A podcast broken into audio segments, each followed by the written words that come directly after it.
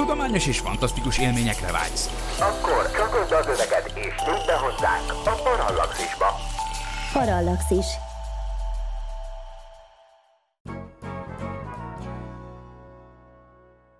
Utálom az injekciókat. Különben is miért tökömre jó ez a hülye Covid vakcina? Peter, az Covid, tudhatnád már, több mint egy éve tart. Jó, hát én eddig csak leírva láttam. Ó, hát itt van a leendő anyuka. Nyugi, vicceltem. Most rendes szakember leszek. Nos, mielőtt beadnám az oltást, van bármilyen kérdése? Igen, em, hogy működik a vakcina? Képzelje, hogy a vakcina egy meleg feka kidobó. A Covid meg a részek beképzelt kölyök, aki azt üvölti. Tudod te, hogy ki az én apám? Ögök, hogy ez is rám marad. Az oltásokat több száz éve alkalmazzák. Sikerült velük teljesen felszámolni a fekete himlőt, és a gyermekbénulást is visszaszorították. Ezek valaha pusztító betegségnek számítottak, de mára, hála az oltásoknak, nem kell aggódnunk miattuk. Mi gondolsz, Brian? Bemutassuk, hogyan működik? Randim lesz a csajjal, aki a bowling teremben dolgozik.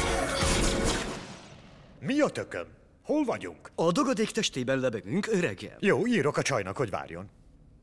Nincs térerő. Persze, nem csoda egy ilyen durván elmeszesedett érben. Tehát az oltások védenek a betegségektől, immunválaszt váltanak ki a valódi fertőzés veszélye nélkül. Ezzel felkészítik a szervezetet, hogy ellenállóvá váljon. Bizonyos Covid vakcinák olyan fehérjéket juttatnak a szervezetbe, melyek hasonlítanak a vírus tüskefehérjéjére, de nem fertőzők. A vakcina ezzel a módszerrel stimulálja az immunrendszert, hogy antitesteket hozzon létre úgy, hogy közben valójában nem okoz betegséget az oltás. Az mRNS vakcinák a vírus genetikai információit használják, és hamis tüskefehérjéket hoznak létre. Hello, úgy nézek ki, mint a vírus, de nem is vagyok vírus. Mikor a valódi vírus megtámadja a szervezetet, a vakcina hatására létrejött immunfehérjék már készenlétben állnak. Azonnal felismerik a vírust, és szembe is szállnak vele. Megtalálják, elfutják és elpusztítják a támadó vírust, ezzel nagyban csökkentik a megbetegedés esélyét. A vakcina hatására memóriasejtek is képződnek, melyek hosszabb távú védelmet nyújtanak. Memóriasejt, örülök, hogy szóba hoztad, már mondani akartam. Ne, ne csináld ezt. Minél hamarabb veszük fel az oltást mindannyian, annál hamarabb űzhetjük újra kedvenc elfoglaltságainkat. Például én azt a bowlingos csajt. Igen, vagy járhatunk megint koncertekre. A mai napig már több ezer millió Covid vakcinát adtak be az egész világon problémamentesen. Brian, szerintem Peter májámáz. Ments meg! Jó ég! Gyere inkább, úszunk arrébb. És mit mondasz, ha Peter rákérdez a vakcina mellékhatásaira? A Covid vakcinák mellékhatásai általában enyhék és pár napig tartanak. Tudod, minek vannak súlyos, hosszantartó mellékhatásai? A Covidnak. Azt is kérdezte, hogy ha úgyis mindenki megkapja az oltást, akkor neki miért kell? Fontos megértenie, hogy az oltás nem csupán őt védi, hanem mindenkit a környezetében. De még fontosabb, hogy ha a vírus szabadon terjedhet egy védtelen csoportban, olyan változottá mutálódhat, mely ellen a jelenlegi vakcinák hatástalanok. És akkor minden kezdődik előről. Gágadó újra elénekli az Imagine-t. Ezt nem engedhetjük, Brian! Most ugrott be, hogy ez olyan, mint a rock suli. Csak szóval rock nélkül. Igen, mint egy suli. Nagyszerű végszó, Brian. Tudja mit, Doki? Átgondoltam. Valami azt csúgja, hogy még jól jöhet ez az oltás. Szerintem nem fogja megbánni Peter. De kérem, szóljon előre, mert totál ki vagyok a tűktől. És valaki a Facebookon azt Kész írta, is van. hogy... Ennyi volt? Hát ez Pite! Az Istenit, ez egy Bart Simpsonos raktapasz! A döntés az öné. Figyelem! A műsorban spoilerek bukkanhatnak fel. 12 éven aluliak számára nem ajánlott. Az MD Média bemutatja.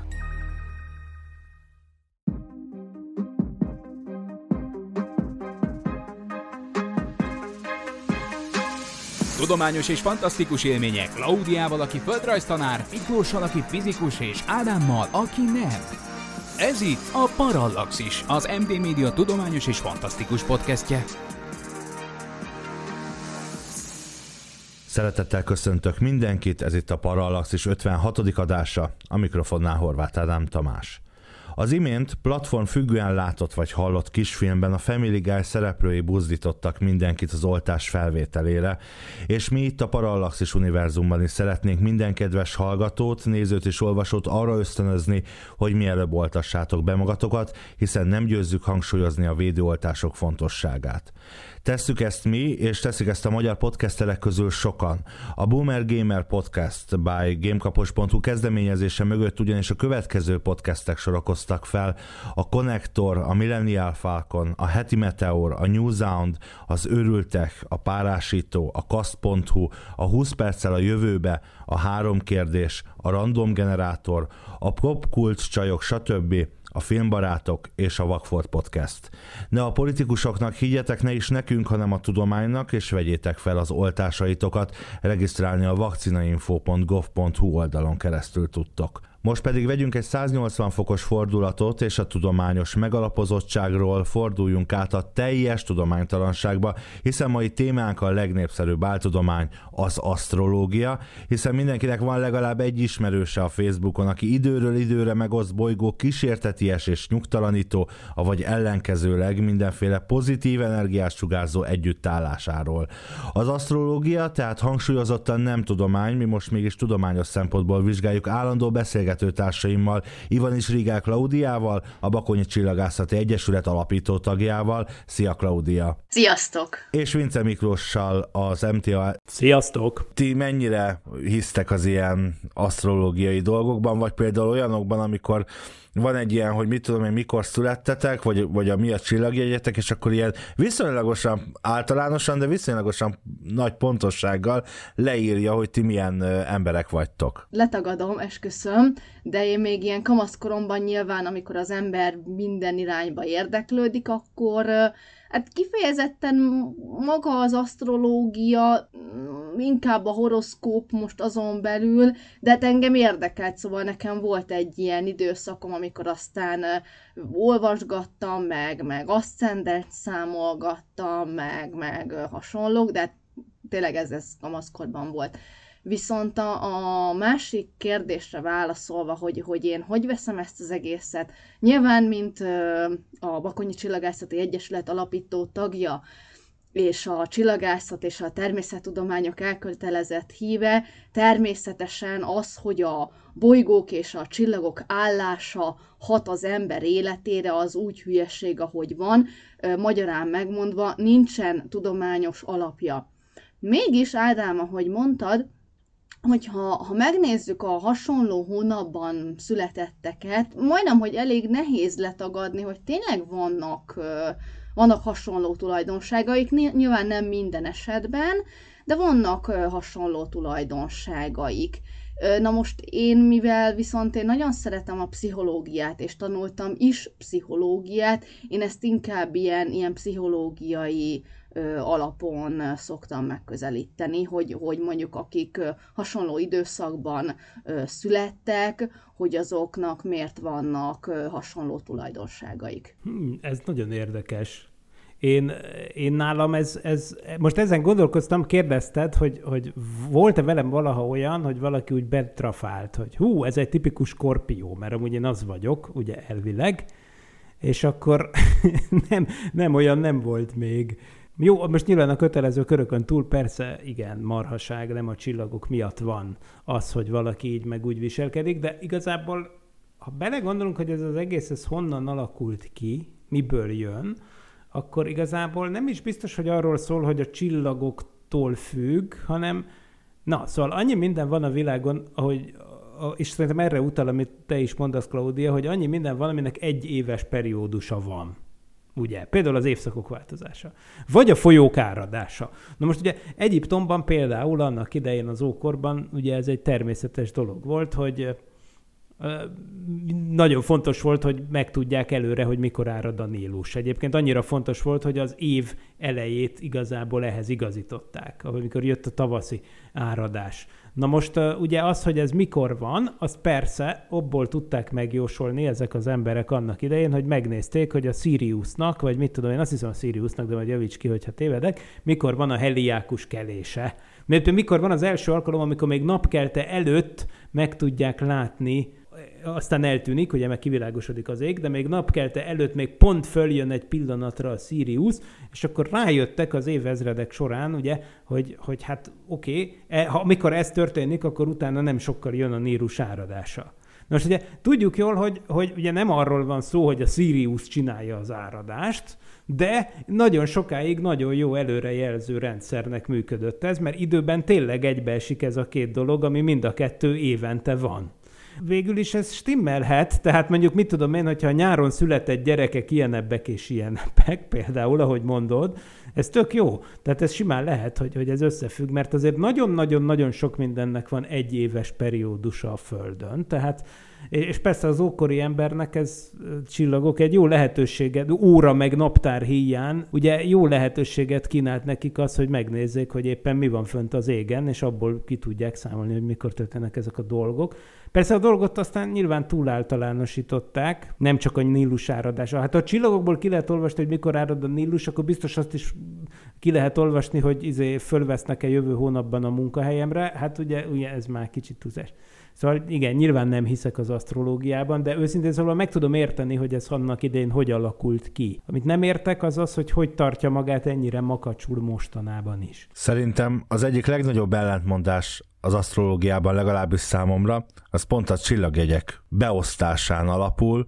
Naptól napig tart minden csillagjegy, ugyanannyi napig, és ha fölnézünk az égre, akkor azért a különböző csillagjegyek azok nem ugyanolyan nagyságúak az eget nézve, értitek? Tehát, hogy nem lehet így felosztani egyenlő, nem tudom, 30 napos periódusokra, értitek? Tehát, hogy... Hát figyelj, de főleg, hogy nem is reális már, mert igazából, hogy azt mondják, hogy bitom én, én a Skorpió jegybe születtem, az nem azt jelenti, hogy jelen pillanatban 2021-ben a Skorpió csillagkép bármi érdekes dolgot csinál az égen akkor, mert, mert nem, mert már mind, még ha ennek valaha volt is egyébként értelme, azt hiszem volt, de az már biztos, hogy azóta nagyon sokkal elcsúszott. Én értem, hogy mire gondoltál, ugye itt azt kell mindig figyelembe venni itt a, a hónapoknál, hogy most mérleg van, most skorpió, nyilas, hogy ugye van a 12 állatövi csillagjegy, illetve csillagkép, a 12 állatövi csillagkép az égbolton,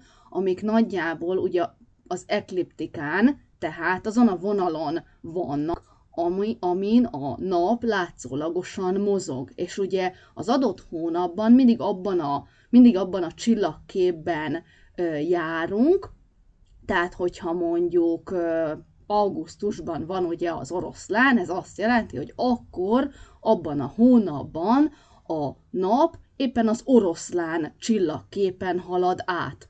Na most itt a csillagképnél nem csak magát a csillag képet kell szó szerint érteni, tehát nem, nem csak azt a, az adott ö, csillagoknak a halmazát és a, ugye, hogyha képzeletben összekötjük a csillagoknak a, a vonalait, és mondjuk kijön az oroszlánnak a, a képe, biztos láttatok már ilyen ábrázolásokat, hanem magához a csillagképhez tartozik egy terület is. Tehát még az oroszlán körül van egy nagyobb terület, ami ahhoz a csillagképhez tartozik, és akkor ezeknek a csillagképeknek megvan a határa. Na most általában ez a 12 állatövi jegy, ennek a, a határa nagyjából egyforma, tehát ezek nagyjából, tényleg nagyjából egyenlő ö, vannak behatárolva, pontosan azért, hogy meglegyen ez az egy hónapos ideje a napnak, amíg annak a csillagképnek a területét, területén ö, végighalad.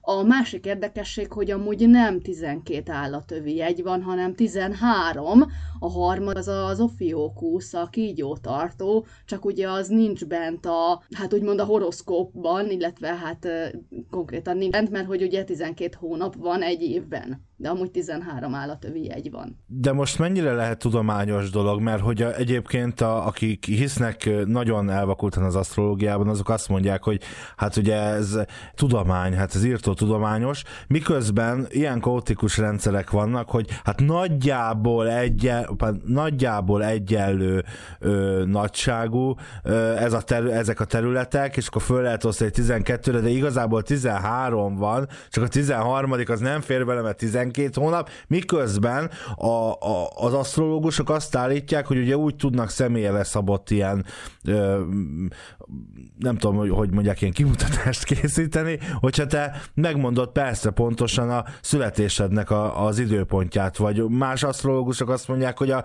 a fogantatás időpontját kell persze pontosan megmondani. Tehát, hogy azért ez, ez azért írtó tudománytalan, tehát ennyire földobok egy, nem tudom, egy kavicsot az égbe, és a várom, hogyha leessen, akkor tojás legyen. Tehát, hogy körülbelül ekkora bizonytalanság Igen, a, ebben a dologban. igazad van. Persze, ugye, ugye szerintem itt nincs vita köztünk, csak most próbálok azért még valamit hozzátenni, hogy, hogy egyrészt az asztro- asztrológia védelmében, most Ádám előhozott, hogy a csillagképeknek más a, a mérete, hát azért ugye az úgy van, hogy, hogy persze van 88 csillagkép, ha jól tudom, és, és ugye hát ezeknek a határvonalait vonalzóval megszerkesztette valamikor a Nemzetközi Csillagászati Unió, tehát most igazából most az egy kukacos, hogy most a modern csillagkép határok hol húzódnak, az, az ugye ez egy más kérdés, és egy kicsit fair, nem volna túl fair az asztrológus közösséggel szemben, hogyha ilyesmivel támadnánk őket. Viszont az igaz, hogy, hogy azt még hozzá kívánkozik ahhoz, amit már így röviden utaltam rá, amit Claudia mondott, hogy ugye az, az van, hogy a, hogy a nap, ugye elvileg az, hogy a nap éppen melyik állatövé csillagképben áll, az határozza meg, hogy éppen mi van. Na most ugye ez valaha így, így, így is lehetett, erre mondom, hogy ez több ezer éve találták ki, hogy, hogy melyik időszakhoz melyik csillagképet passzintják. Valóban azonban a Földnek a pályája a nap körül az úgy változik, és évezredek alatt azért ennek vannak olyan hatásai, hogy jelenleg egyébként már egyáltalán nem is igaz. Tehát, hogyha megnézitek például, hogy, hogy hogy éppen abban a hónapban, amiben mi ti születtetek, abban konkrétan melyik csillagképben áll a nap, akkor tuti, hogy nem azt fogjátok találni, amit, amit a, a, az, az asztrológusok hirdetnek, és nem csak azért, mert a kígyó tartó csillagkép lett vezetve a rendszerbe, hanem azért, mert az eltelt néhány ezer évben ezek a dolgok, ugye ezt e, e, Babilon, babiloniak találták ki az első körben, meg aztán a görögök meg mindenkik átvették, de hát ez egy elcsúszott, és én mondtam, hogy, hogy engem, mivel hogy hát november elején születtem, ezért engem skorpiónak szoktak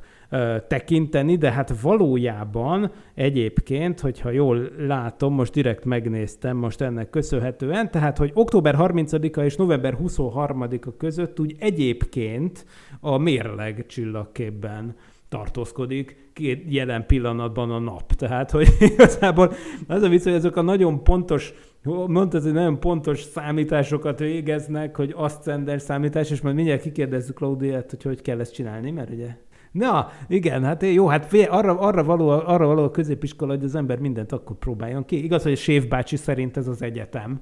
Ugye? Miklós egyik kezével ad, a másikkal elvesz. No, Na, de most komolyan.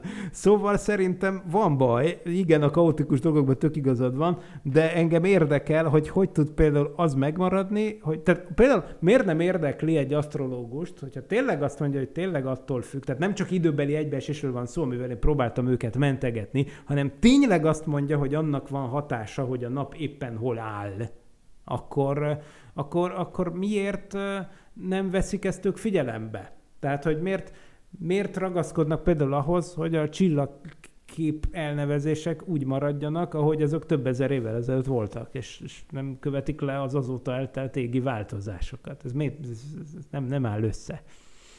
Na, aszcendenset különben úgy kell uh, számolni, hogy ugye, tehát van, a, van, a, van az asztrológiához ugye az alapdolog, az a születési uh, hónap, nap. A kínai horoszkópnál ott ugye számít az év is. Az aszcendensnél időpont, tehát az óra, óra percet is hozzá kell még adni, és akkor azt fogja a, az aszcendensedet megadni. Hát nyilván... Bo- bocs, bocs, de ennek van, ne haragudj, de ennek van egy képlete? Vagy egy program, ami ezt kiszámolja? Hogy kell ezt kiszámolni? Google.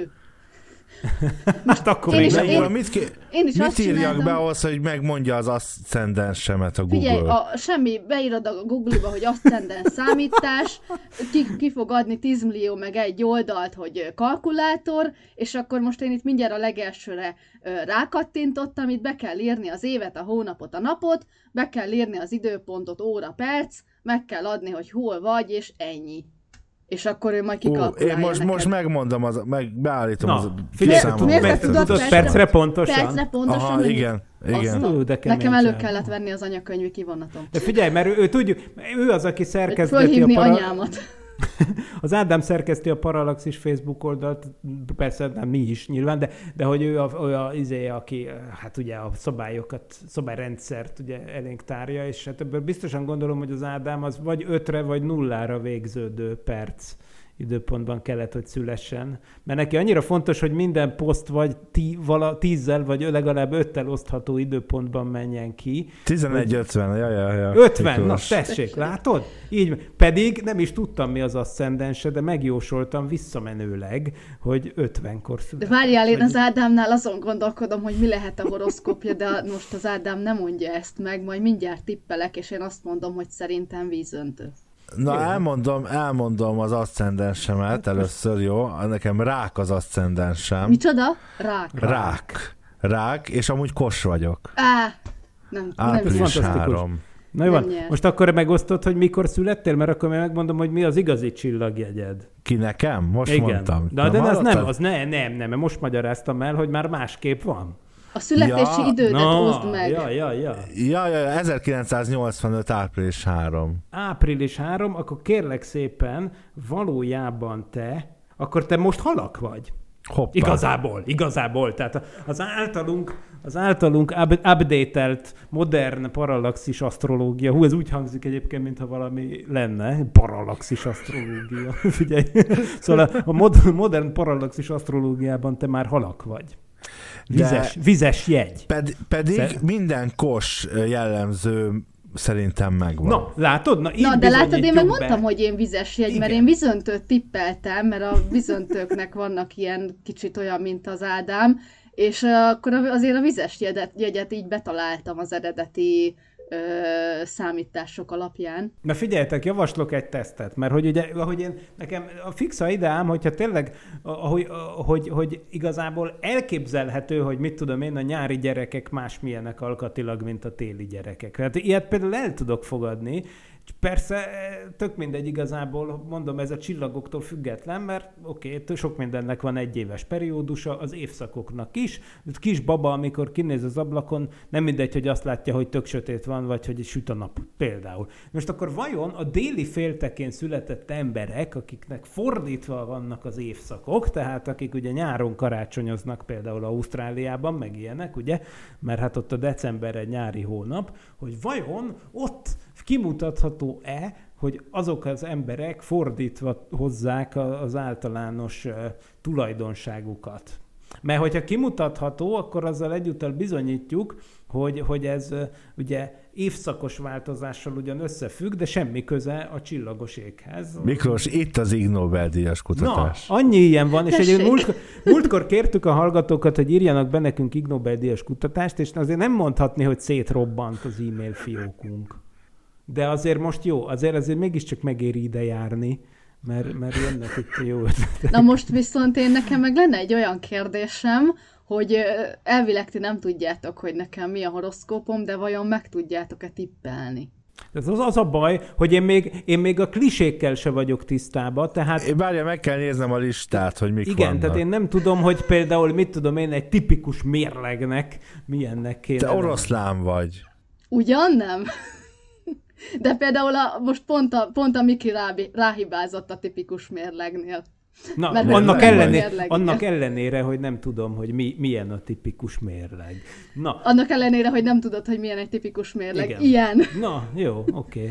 Na, Jó. de amúgy igen, és ez, Ez, amúgy... Én tudom, eh, eh, hogy, hogy ma van a műsorfelvétel, nem, ma van a műsorfelvétel, ma van a műsorfelvétel, nem, ma van. Ilyen egy tipikus mérleg. Igen, igen, igen. a feledékeny plusz a karácsonyfa. Tehát ez nem tudom mennyire látszik, de ugye a mérleg szeret harsányan és színesen öltözködni mindenféle csilivili fülbevalókkal és hasonló, már ugye a lányok, nyilván a fiúk azok nem, bárki tudja, tehát a karácsonyfa típus.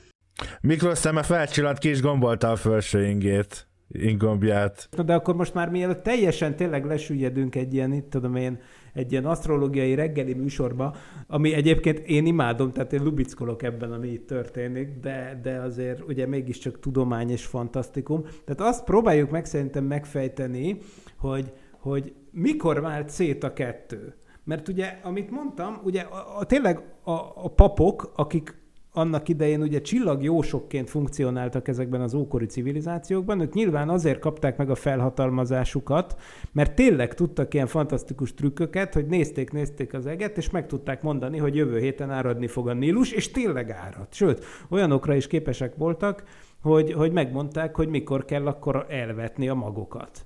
Sőt, olyanra, és, és akkor még egy csomó nagyon hasznos dolgot felfedeztek, napfogyatkozásokat tudtak előrejelezni, és meg tudták ettől menteni az embereket, ugye, hiszen az napfogyatkozás az ugye az, amikor a hold eltakarja a napot, ugye, de hát azt ugye a régi kínaiak azt mondták, hogy egy sárkány felfalja a napot. Hogy hát képzeld el, hát valakit ez egy- fantasztikus, ugye, de, de biztos ismer, ismer, ismered a sztorit, csak nagyon jól ad, vagy Unterman, ugye, tehát hogy az van, hogy a kínaiaknál a, a, a régi, a Shinchi Huangti, az első császár korában, tehát az első dinasztia korában a, volt el, állítólag ez, ez, ez a történet, hogy ugye a papok ugye előrejelezték a napfogyatkozást azért, hogy meg tudják csinálni a kiengesztelő áldozat bemutató rítust, mert hogyha nem engesztelik ki azt a sárkányt, akkor, akkor ugye nem örökké sötétség marad, mondták. Ugye a papok nem voltak hülyék. Tehát valószínűleg rájöttek, hogy oké, okay, most ki előre tudjuk jelezni azt, hogy mit tudom én, két-három percre besötétedik, Mm, hozzunk már ki ebből valamit, srácok, nem? Tehát, hogy akkor gondolták, hogy mi, milyen hasznot fog ez nekünk hajtani. és akkor mondták, hogy figyelj, szerintem mondjuk nekik azt, hogyha, hogyha mit tudom én, itt egy csomó kecske, vagy mit tudom én, fel kell áldozni, és akkor, és akkor azt majd, majd utána jól megesszük, meg eleve a nép az félelemmel, vegyes tisztelettel fog ránk tekinteni, és hát akkor tök jó, és akkor azt mondjuk, hogy sikerült az áldozat, és akkor mit ad Isten, tényleg két perc múlva úgymond a sárkány kiköpi a napot, és akkor megint jön a fény. Most ez tök jól működött, ugye egészen addig, amíg vissza erre nem fordult a dolog, mert ugye a, a császárnak az egyik csillagásza, a királyi csillagász, vagy császári kínai izé, Astronomer Royal-nak a ko- ko- kor- korabeli verziója, ugye elfelejtette előre jelezni a napfogyatkozást. És hát ugye ezért aztán nem tudtak megfelelően felkészülni a rituáléra. Úgyhogy csak a szerencsém múlt egyébként, hogy, a, hogy, hogy, hogy két és fél perc után a sárkány valóban kiköpte a napot, de szegény csillagásznak ezek után persze meg kellett halnia, mert óriási veszélybe sodorta az egész civilizációt. Szóval ugye néha ez visszaüt, néha ez visszaüt, de hát innentől kezdve egészen a 17. századig, hát ugye a madácstól is tudjuk, meg a madácson kívülről is, ugye, hogy, hogy hát ugye Kepler az, az szegénykém, ugye, hát őt aszt, asztrológusként al- alkalmazta a második Rudolf, ugye, Habsburg császár Prágában. Tehát, hogy, hogy oké, okay, hogy ő itt okos gyerek volt, meg felfedezte a naprendszerben a bolygók mozgás törvényeit, meg ilyesmi, de nehogy azt higgyétek, hogy ő azért kapta a fizetését. Neki rendesen szállítani kellett a jóslatokat második Rudolfnak. Most, most az a kérdés, hogy ezt ő vajon mennyire lelkiismeretesen csinálta, vagy, vagy tehát úgy, úgy szeretjük gondolni, hogy ő ezekben a dolgokban egyáltalán nem hit, de hát a fene se tudja. Tehát engem pont ez kezd érdekelni, hogy mikor történt az, amikor úgy elkezdett nagyon élesen szétválni. Én azt tippelném, hogy valahogy pont a 17. században, de, de nem biztos. De az volt az ötlet lényegében tényleg, hogy ezek az emberek a Nílus áradását, meg azt, hogy mikor jön a, a nyár, meg hogy mikor kell vetni, aratni, ezt ilyen jól előre tudták jelezni, akkor, akkor biztos mást is előre tudnak jelezni.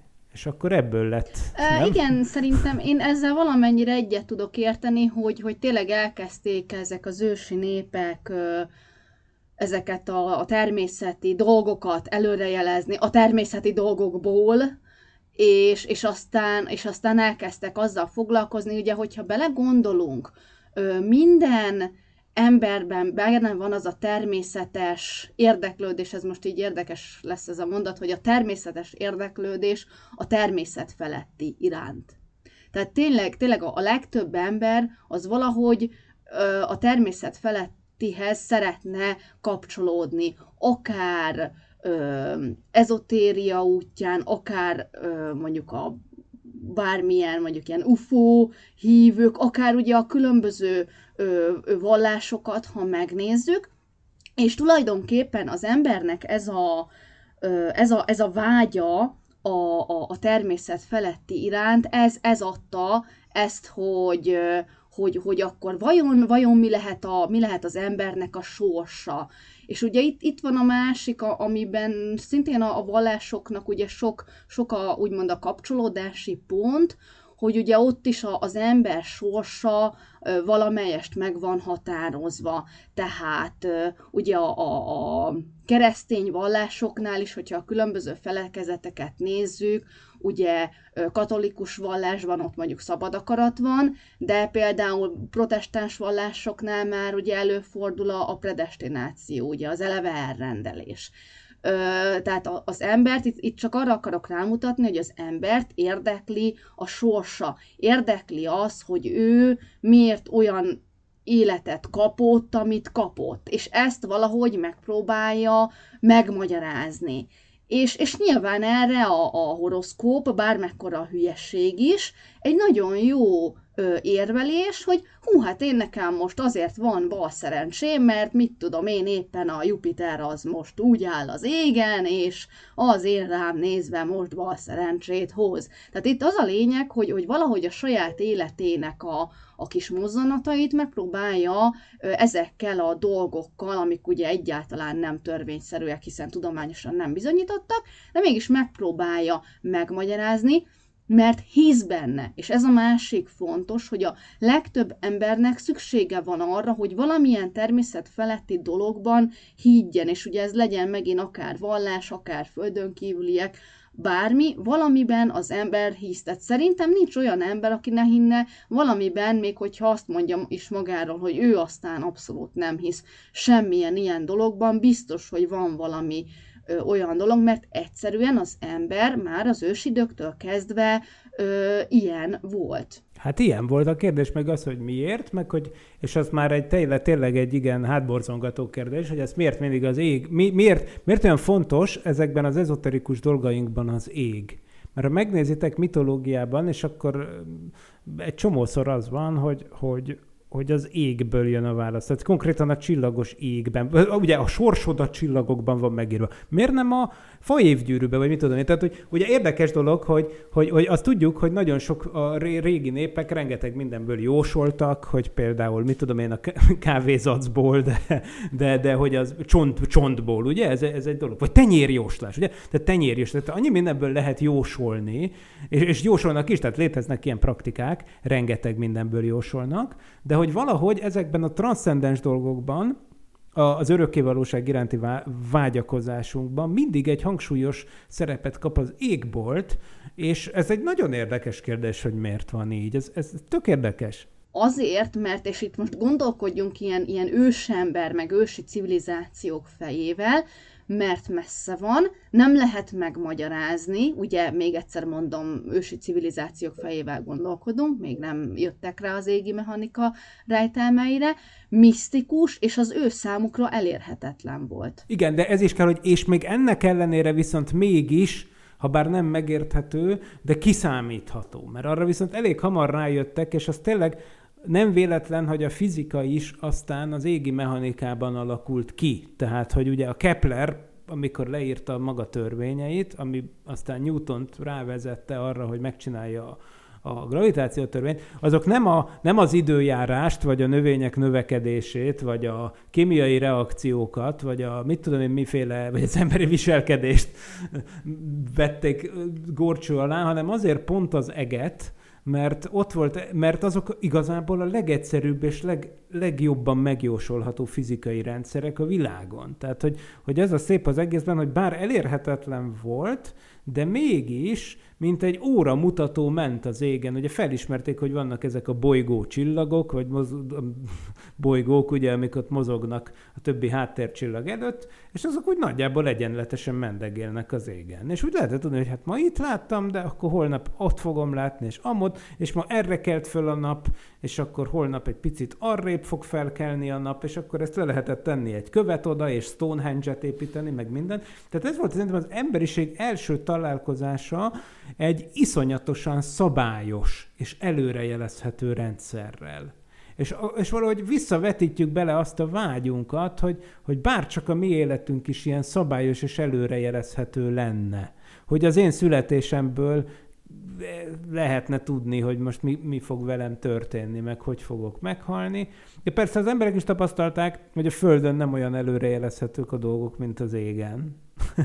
Tehát, hogy valahogy szembesülniük kellett ezzel. De szerintem igazad van abban, hogy ez a távoli és elérhetetlen dolog, hogy oda mindent belefér, mert oda soha nem tudunk eljutni, és el se tudjuk képzelni, ez egy más világ, de közben milyen fantasztikus, hogy mégis, ami ott történik, azt jobban ki tudom számolni, mint ami idelen történik. Szerintetek mikor ment el egy ilyen bolondéria irányba ez az egész uh, asztrológia dolog? Századokkal ezelőtt, vagy mondjuk ez egy ilyen újkori dolog, amikor tulajdonképpen horoszkóp generátor programok ontják az ilyen különböző oldalakra a horoszkópokat, és az emberek túl nagy következtetéseket akarnak levonni talán ezekből. Én azt mondanám, hogy igazából ez már annak idején, tehát amikor az, az asztrológia mint olyan kialakult, már akkor elment, de, de ugye akkor leginkább úgymond csak úri hisztéria volt, hiszen a legfontosabb magas rangú személyeknek a horoszkópiát kellett ugye például ezeknek az udvari csillagászoknak ugye meg elkészíteni, és ugye, hogy a, az ember tragédiájában is írta a madás, ugye csak szépet és csak jó, tehát azért azt nem, nem lehetett írni a frissen megszületett hercegecskéről, hogy mit tudom én, gonosz lesz, vagy hogy éppen 30 éves korában meg fog halni, vagy hasonlókat. De hát ezt amúgy ugye, sem tudnák, tehát hogy érted, mit de mondok? Nyilván csak most próbálok túlozni. Jön, jön, tehát... a, jön a mars, nem fog tudni aludni vagy valamilyen I- igen, kis... igen, tehát én azt gondolom, hogy ez már akkor is megvolt, és el voltak úgymond ettől szállva az emberek,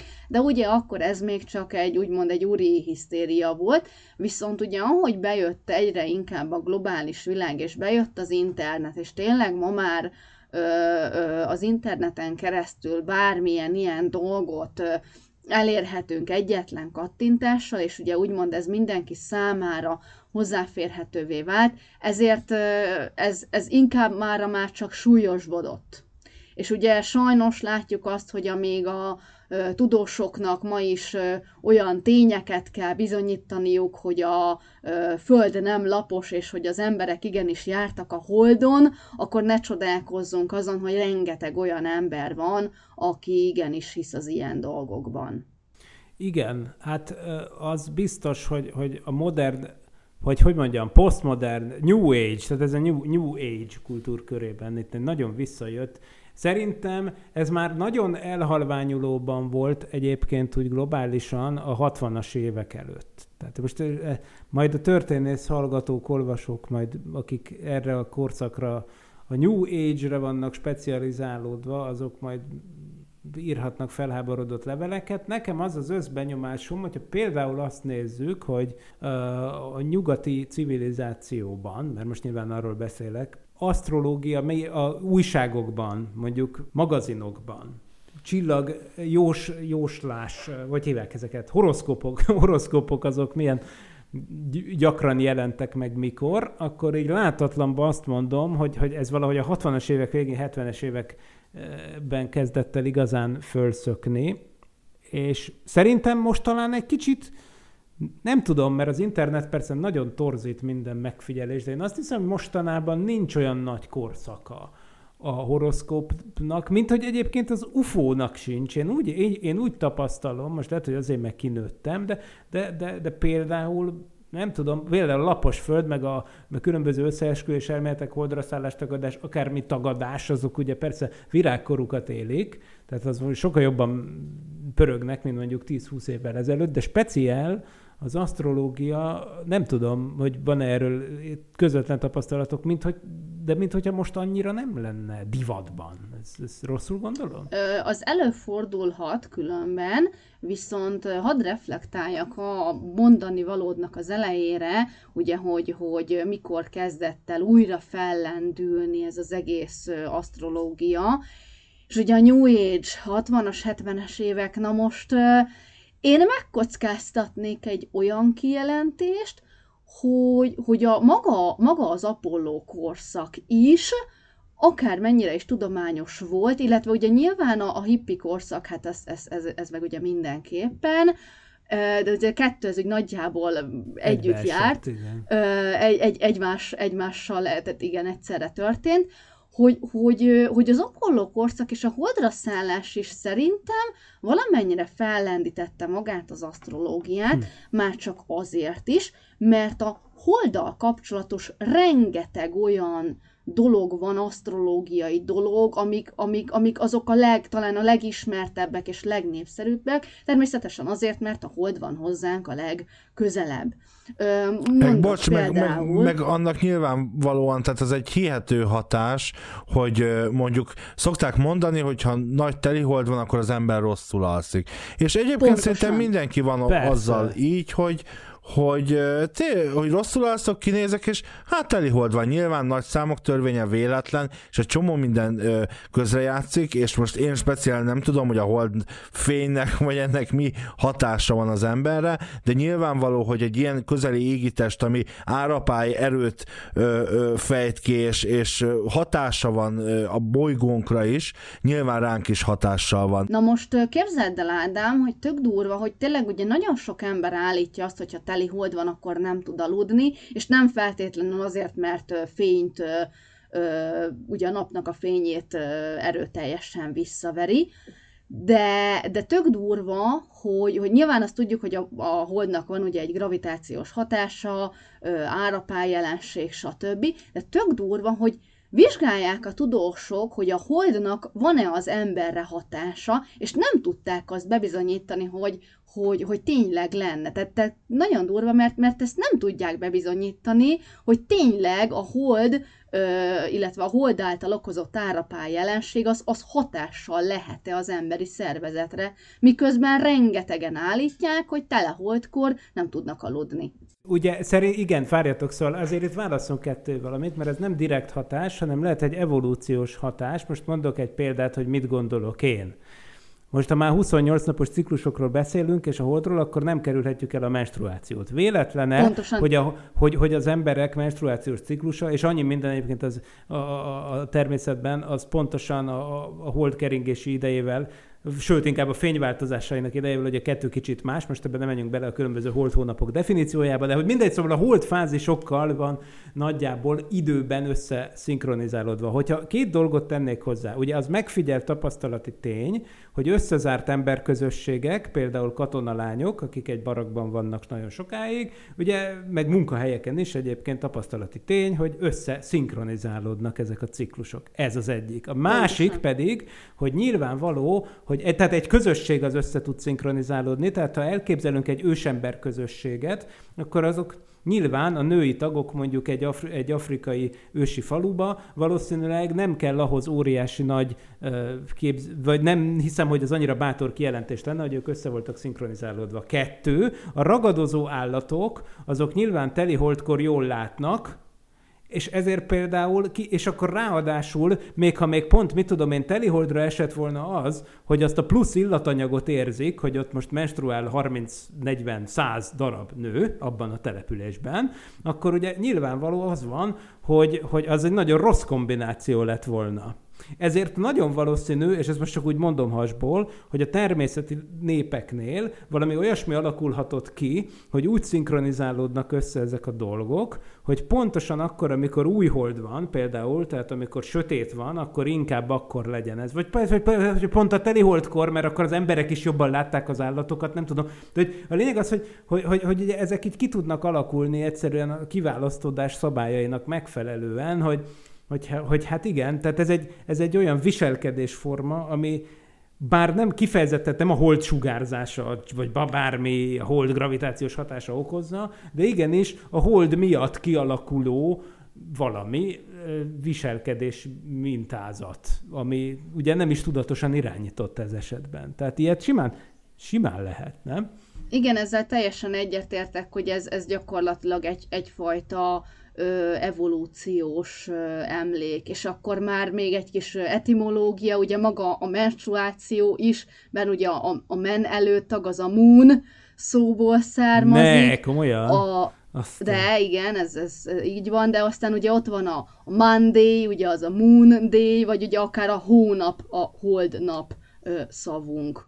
Valóban. Most egyébként ugye az az érdekes, hogy a, me, a, a, a most most nézem, hogy ott, a, ugye ott van a mensis, a latinul ugye hónapot jelent, de hát ugye latinul a luna, na mindegy, nem tudom, én, én, én hiszek neked. Viszont tényleg akkor menjünk végig ezeken a napokon, hát ez poén. Ugye egy, tiszt, egy tisztességes, tisztességes ókori népnél, ugye a, a, az angol szászoknál mostanság is, ugye nyilván a legfontosabb égi testtel kezdődik a hét, ami a nap.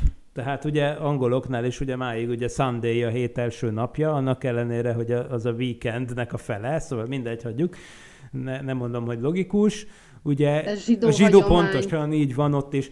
Most én mondom neked, bocsánat. Igen, de ott is ugye az van, hogy, hogy tényleges, mert a zsidóknál egyébként nincs, nincs a napoknak neve, csak sorszáma. Tehát az egyetlen nap, aminek neve van, az, az a szombat, az a sabbat. A szabbat. Így van, de, de ott egyébként a Jom Rishon, vagyis az első nap néven fut a vasárnap, de ugye mindenki másnál úgy kb. az a Sunday, zontág, ugye, és akkor utána jön, jön valóban a Moon Day, vagyis a Monday, stb. stb. stb. Ugye, és, és ugye ott vannak persze, amikre nem ismerünk rögtön rá, azok is, azok is izék, istennevek, de az istennek azok mindig össze vannak párosítva. Saturday, tudod, ezt felismerjük rögtön, hogy a Saturnus, de Thursday az ugye az Thor napja. napja, így van, és Friday, Freya, Freya. Frida napja. Hát ez Freya, Freya napja. napja. napja. Igen, de hogy ezek is ugye, ugye mind-mind bolygók, megfeleltetve a naprendszer égitestjeinek, amiket ismertek akkor. Ugye hét égitestet ismertek. Ugye a Föld az nem égitest, úgyhogy ez, ugye a Föld az egy korong, ugye,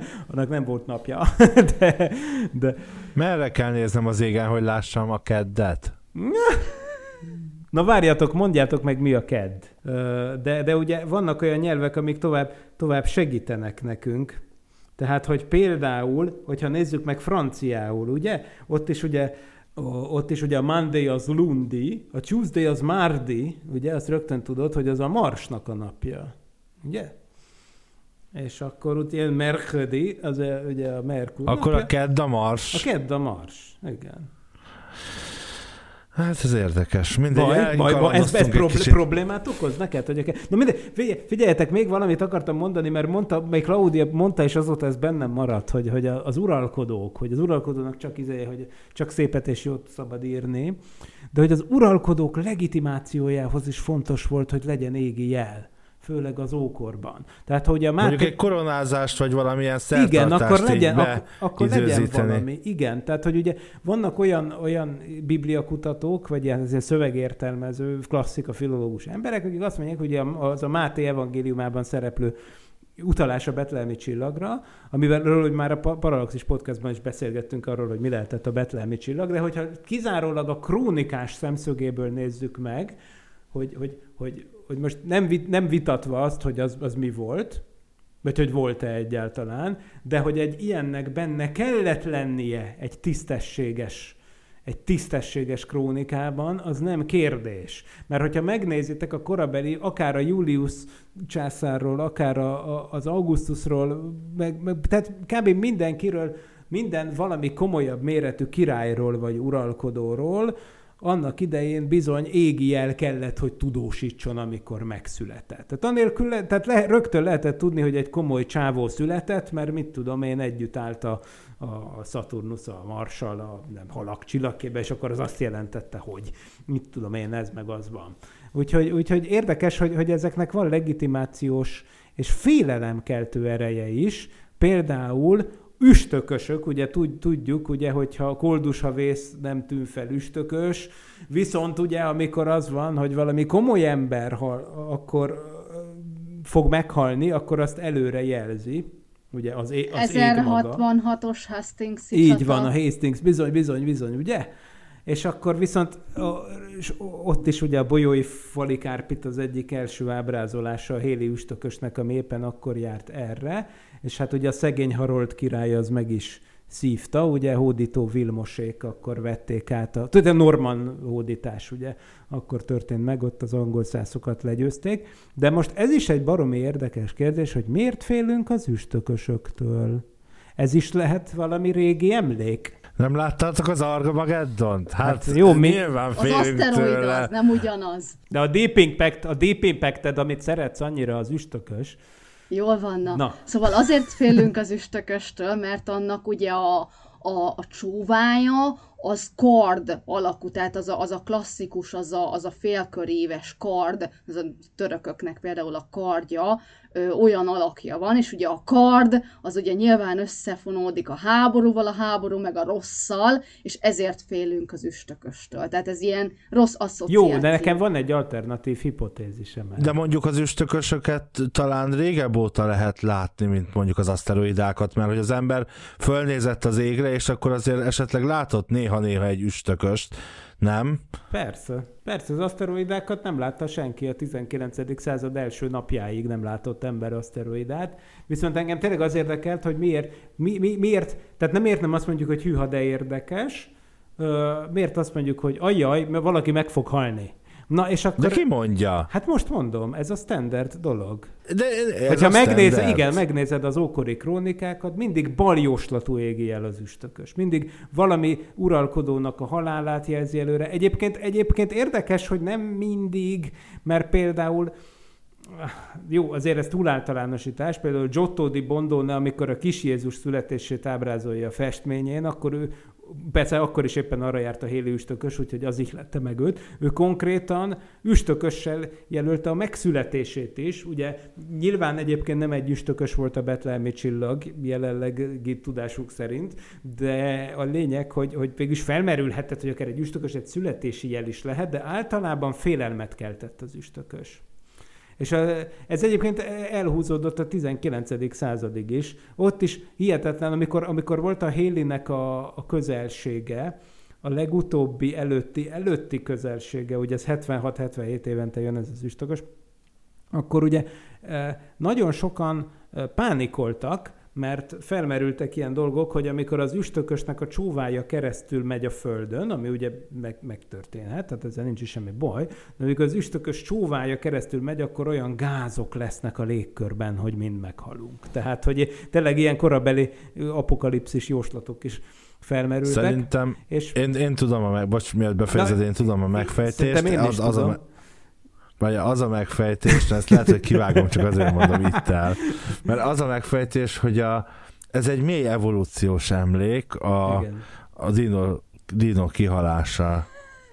Ugye? Jó, hát én majdnem És ezt akkor akartam mondani. maradt emlősök. Tényleg? Nem, nem ezt akartam mondani, de egy nagyon hasonlót, amiről, ha emlékszel, a mély történelmes adásunkban volt szó, hogy ugye volt ez a Younger Dryas nevű átmeneti lehűléssel járó kor, ami 12.800 éve történt, amikor Európában és Ázsiában hirtelen nagyon erős lehűlés következett be, tehát lényegében befagyott az Atlanti-óceán tekintélyes része, és ezt nagyon sokan össze, összefüggésbe hozzák üstökös becsapódással. Na most 12, tehát hogy, hogy nem akkora, hogy kihalt volna a fél emberiség, vagy ilyesmi, vagy a dínók, ugye azok már nem voltak, de hogy 12.800 évvel ezelőtt azért már léteztek egyébként kőkori kultúrák, Am- Amerikában is, Európában is, és hát ugye egyáltalán nem kizárható, hogy tényleg egy evolúciós emlék, csak nem annyira régi, mint hogy a dinó korunk, vagy a cickány korunk, dinók lábainál rohangáló cickány korunkból emlékeznénk rá,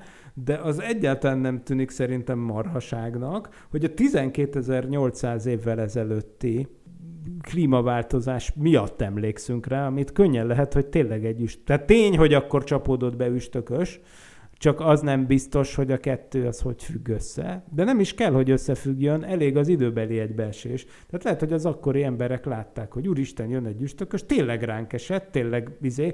Mi történik akkor? Ugye felkerül egy csomó por a levegőbe, és elsötétedik napokra, vagy hetekre, vagy hónapokra a föld. Vagy bizonyos értelemben még évekig is eltarthat, mire teljesen kitisztul az atmoszféra. Meg ilyen dolgok, és közben lehűl és befagy, és mit tudom én. Szóval azért az csúny, csúnya történet lehetett, és szerintem emiatt van bennünk egy ilyen ősi üstökös félelem.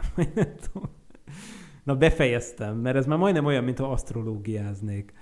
Jó, hát nektek egyébként van olyan ismerősötök a környezetetekben, aki nagyon nyomja ezt az asztrológia vonalat? Hát, hogy viselitek? Nekem úgy kifejezetten nincs, vagy ha van, akkor nem tudok róla. Öm, sajnos, ahol tanítok, ott vannak ilyen kolléganők, ami azért nem feltétlenül jó, mert a, ezt a gyerekeknek ő előadja, és mondjuk jön hozzám a gyerek, és akkor hát össze van zavarodva, mert ugye ráadásul még pici, tehát ugye alsós, és akkor ugye még minden információt beszív, de azért mondjuk érzi már, hogy mi az, ami mondjuk fura, és akkor ö, ö, volt már ilyen, hogy jöttek a gyerekek, és akkor tőlem kértek magyarázatot, mert így nem, nem, nem értették, hogy, hogy, hogy, tehát hogy érezték, hogy ott, ott valami sántít, és akkor ugye ilyenkor ebben az a nehéz, hogy én hogy adjam elő úgy, hogy a saját osztályfőnöküket ne járassam le a gyerekek előtt, mert hát azért az mégiscsak fontos, hogy nyilván az osztályfőnöknek legyen egy tekintélye. És akkor ilyenkor mindig nekem ez így nehéz, nehéz feladat, hogy most ezt, hogy, hogy magyarázzam úgy meg, hogy szegény kolléganőt se bántsam meg, meg ne sérüljön az ő, ő hát pozíciója. Nem pont az van, hogy tulajdonképpen egy iskolában, ha ez helyesen van kezelve, most nem konkrétan te példádról be, ö, beszélek, de általában, hogy, hogy amúgy jó, ha a gyerekek megismerkednek más állásponttal, de nyilván az, információk teljes ö, ö, tudatában, tehát hogy azért erre nincsen semmi bizonyíték, tehát nem baj, ha nem baj, azt mondjuk, hogy vannak lapos földhívők, és olyanok, akik azt hiszik, hogy lapos a föld, csak erre nincs bizonyíték, meg pont az ellenkezője, mert tulajdonképpen hát igen, saját szemünkkel igen, láthatjuk, hogy nem. Igen, mondjuk azt, hogy nem az van, hogy nincs bizonyíték, hanem bizonyítékunk van arról, hogy marhaság. Ugye ez, ez, ez, ugye ez most erősebb dolog, Nincs, Igen, mert mondjuk a asztrológiáról nincs bizonyítékunk. Tehát... De, de van bizonyítékunk, hogy az asztrológia nem működik. Hát te Dunát lehet rekeszteni. Az Tehát akik hisznek az asztrológiában, nekik nincs bizonyítékuk, úgy értettem, hogy... Ja, értem. Jó, jó, csak fontos különbséget tenni. Oké, okay. de, igen. de igen, egyébként, ja, ja, hát ez egy nagyon érdekes kérdés. Hogyan lehetne behozni ezeket a nézeteket? Vajon megérdemlik-e ugyanazt a kezelést, mint mondjuk a vallások. Ugye a vallásokat mindig tisztelettel közelítjük meg. Vannak, akik azt mondják, hogy ez is egy hiba, tehát az elvakult ateisták azok azt fogják mondani, hogy, hogy már pedig nincs helye egyáltalán az iskolában például. Én ezt nem gondolom így egyébként, sőt, fontos, hogy megismerkedjünk ezekkel, és tényleg úgy gondolom, hogy tiszteletre méltó dolog megismerkedni a nagy világvallásoknak a tanaival. Például szerintem ez egy fontos dolog. És, Meg attól és még hasznos. lehetek ate- ateista, hogy egyébként ja, attól ismerem. Le, igen, a... igen, persze, hát nyilván. Persze, de azért ez más, más helyzet. Viszont visszatérve a, a, még a kezdeti kijelentésemre itt a, a, ter, a természetfelettiben való hitről, lehet, hogy túlzás, amit mondok, de szerintem az, aki, aki tényleg egy, egy nagyon masszív ilyen horoszkóp és asztrológia követő, annak tulajdonképpen lehet ez a vallása idéző jelben, még akkor is, hogyha amúgy ő tényleg valamilyen valláshoz tartozónak vallja magát. Ezt különben nagyon durva, de, és, és ugye asztrológiai vonatkozás például rengeteg van a Bibliában is hozzáteszem, de hozzáteszem azt, hogy különben nagyon sok olyan, aki asztrológiában hisz, az amúgy hívő ember is, holott ugye a tíz parancs világosan kimondja mindjárt az elején, hogy uradat Istenedet imád, és csak neki szolgálj. És ugye, hogyha mondjuk valaki még emellett másban is hisz, az ott már kissé problémás a, a magának a tíz parancsolatnak a, a szempontjából, de, de mégis azt látom, meg hát mivel nekem ugye szakmám szerint azért hitoktató vagyok, tehát tényleg ebbe belelátok, hogy, hogy bizony sok-sok vallásos ember, bármelyik felekezetet nézzük, ők ugyanúgy hisznek a horoszkópban is. Meg egyébként szerintem ez csak ilyen az elnevezés hiá, hibája, az asztro szó hibája. Az asztro szó miatt tűnik ez szerintem teljesen, teljesen legitim tudománynak. Igen, pontosan, és ehhez hadd tegyem hozzá, hogy számtalanszor ö, csillagászati előadásokon számtalanszor jártunk már úgy, hogy odajöttek hozzánk, és akkor kérték, hogy csináljunk nekik horoszkóp előrejelzést, és, és sok ember össze is keveri az asztrológiát az asztronómiával. Szóval hát az asztronómia meg az asztrológia azok valójában édes testvérek voltak valaha. Ugye meg is utaltunk is erre, hogy, hogy nem egyszer az asztrológiából kapták ezek az emberek a pénzt, akik aztán megcsinálták a tényleges csillagászatot, lást Kepler, és egyébként hasonló a viszony, mint az alkímia meg a kémia viszonya, ott meg ugye a szó is ugyanaz, ugye alkímia, ugye az áll az csak az arab névelő. E, valahogy ezek egytőről fakadtak, csak aztán szét, szé, széjjel váltak, ahogy jöttek a, a dolgok. Még arra akartam egy picit reflektálni, hogy szerintem nem szabad amiatt bántani a hívőket, mondjuk keresztény hívőket, nem szabad azt mondani, hogy ők nem hogy ők a tíz parancsolat ellenében tesznek valamit, mert az ő szemszögükből az asztrológia alig, hanem, ahogy mondtátok is, a tudomány helyét tölti be.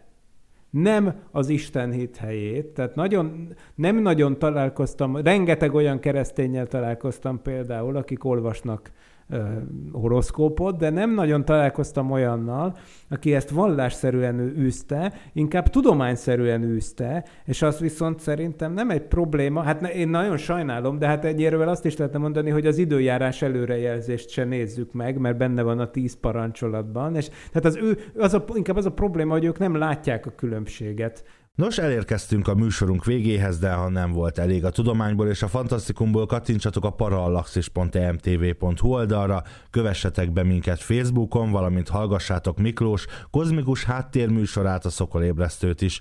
Podcastjaink egyaránt elérhetőek Soundcloudon, iTunes-on, Spotify-on, YouTube-on és a Facebookon is. Parallaxissal legközelebb december 23-án jelentkezünk, a témánk pedig a 14. századtól a 19. századig tartó, viszonylag hűvös időszak az úgynevezett úgynevezett kisjégkorszak lesz, és az, hogy miként nyomta rá ez bélyegét az irodalmon át a fehér karácsony általános ábrázolására. Andersen és a kis jégkorszak tehát december 23-án a Parallaxis univerzumban. Ivan is Rigál, Klaudia és Vince Miklós nevében is köszönöm a megtisztelő figyelmet, továbbra is kellemes podcast hallgatást kívánok, és ne felejtjétek, ez a formátum annyira tökéletes, hogy kép sem kell hozzá. Sziasztok! Nem volt elég a tudományból és a fantasztikumból? Olvasd a parallaxis.emtv.hu, lájkold a Facebook oldalunkat, nézd a YouTube csatornánkat, és hallgassd a Szokolébresztőt a Tilos Rádióban. A Tudományos Újságíró Klubja és a Tudományos Ismeretterjesztő Társulat által a Juhari Zsuzsanna díj külön díjával jutalmazott blog podcastjét az MD Media készítette. Kreatív producer Horváth Ádám Tamás. Hamarosan jön a következő rész. Jelenlegi működésünk fenntartásához és fejlődéséhez most a te segítségedre is szükségünk van. Ha szívesen olvasol, nézel és hallgatsz minket, arra kérünk, hogy támogasd a Tudományos Újságírók Klubja és a Tudományos Ismeretterjesztő Társulat által 2019-ben a Juhari Zsuzsanna díj külön díjával jutalmazott Parallaxis csapatát. Kattints a donate.mtv.hu oldalra, és adományoddal segítsd a tudományos és fantasztikus ismeretterjesztést, hogy közösen eljussunk oda, ahová még senki nem merészkedett. Köszönjük! donate.emtv.hu